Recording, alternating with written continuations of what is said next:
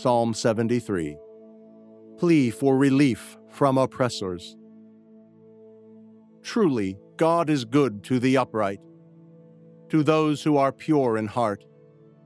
But as for me, my feet had almost stumbled, my steps had well nigh slipped. For I was envious of the arrogant when I saw the prosperity of the wicked. For they have no pangs. Their bodies are sound and sleek. They are not in trouble as other men are. They are not stricken like other men.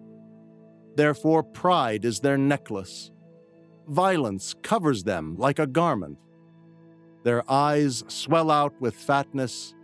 Their hearts overflow with follies.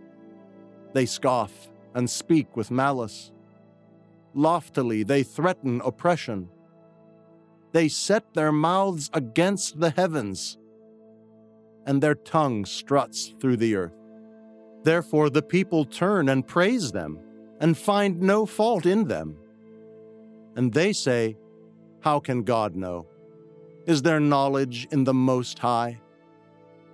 Behold, these are the wicked, always at ease. They increase in riches. All in vain I have kept my heart clean and washed my hands in innocence, for all day long I have been stricken and chastened every morning. If I had said, "I will speak thus," I would have been untrue to the generation of your children. But when I thought how to understand this, it seemed to me a wearisome task, until I went into the sanctuary of God.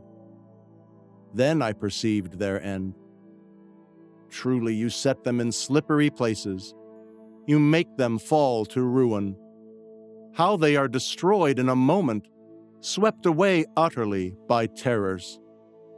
They are like a dream when one awakes. On awaking, you despise their phantoms. When my soul was embittered, when I was pricked in heart, I was stupid and ignorant. I was like a beast toward you.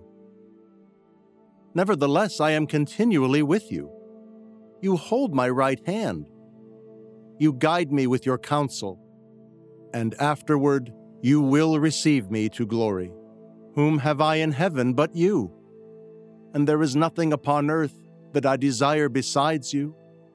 My flesh and my heart may fail, but God is the strength of my heart and my portion forever. For behold, those who are far from you shall perish. You put an end to those who are false to you. But for me it is good to be near God.